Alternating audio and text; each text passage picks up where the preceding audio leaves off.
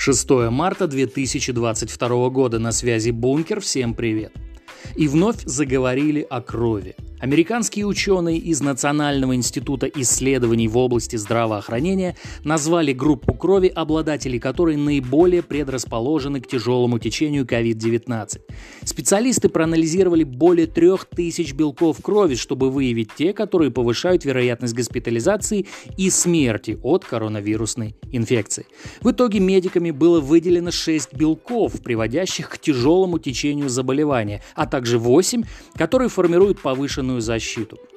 Выяснилось, что вторая группа крови обусловливает наибольшие риски возникновения осложнений и необходимости респираторной поддержки, что подтверждается предыдущими исследованиями.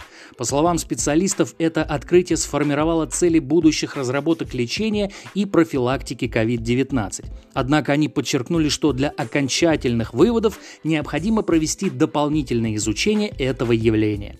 Далее по актуальной на сегодня теме. Оказывается, российский газ посчитали незаменимым для Евросоюза. Генеральный директор некоего французского энергетического концерна заявила, что Евросоюз обладает ограниченными запасами газа. Она подчеркнула, что запасов газа в Евросоюзе не хватит, чтобы использовать его вместо российского, предположила, что Европа не сможет найти ему аналог и посчитала его незаменимым. Гендиректор добавила, что около 40% газа, потребляемого Евросоюзом, поступает из России. В некоторых странах Восточной Европы зависимость составляет 100%. Прекращение поставок имело бы очень тяжелые и очень скорые последствия, подчеркнула она. По мнению главы концерна, прекращение поставок газа из России приведет к росту цен на электроэнергию. Изменение стоимости отразится не только на предприятиях, но и на домохозяйствах. Также она заявила, что поставки российского газа в Европу реализуются в нормальном режиме. «Газпром» выполняет свои контрактные обязательства, как он всегда и делал. Ну а я не вижу смысла комментировать эту новость. Напоследок, приятные новости. Китайская социальная сеть TikTok приостановила работу в России из-за закона о фейках.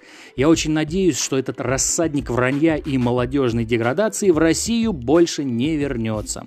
То, что правление социальной сети выдавало за контент, являлось, по моему мнению, омерзительно извращенным подобием самовыражения для неокрепших мозгов. Ну и пусть отправляется вслед за неонацистским Фейсбуком – мы ничего не теряем.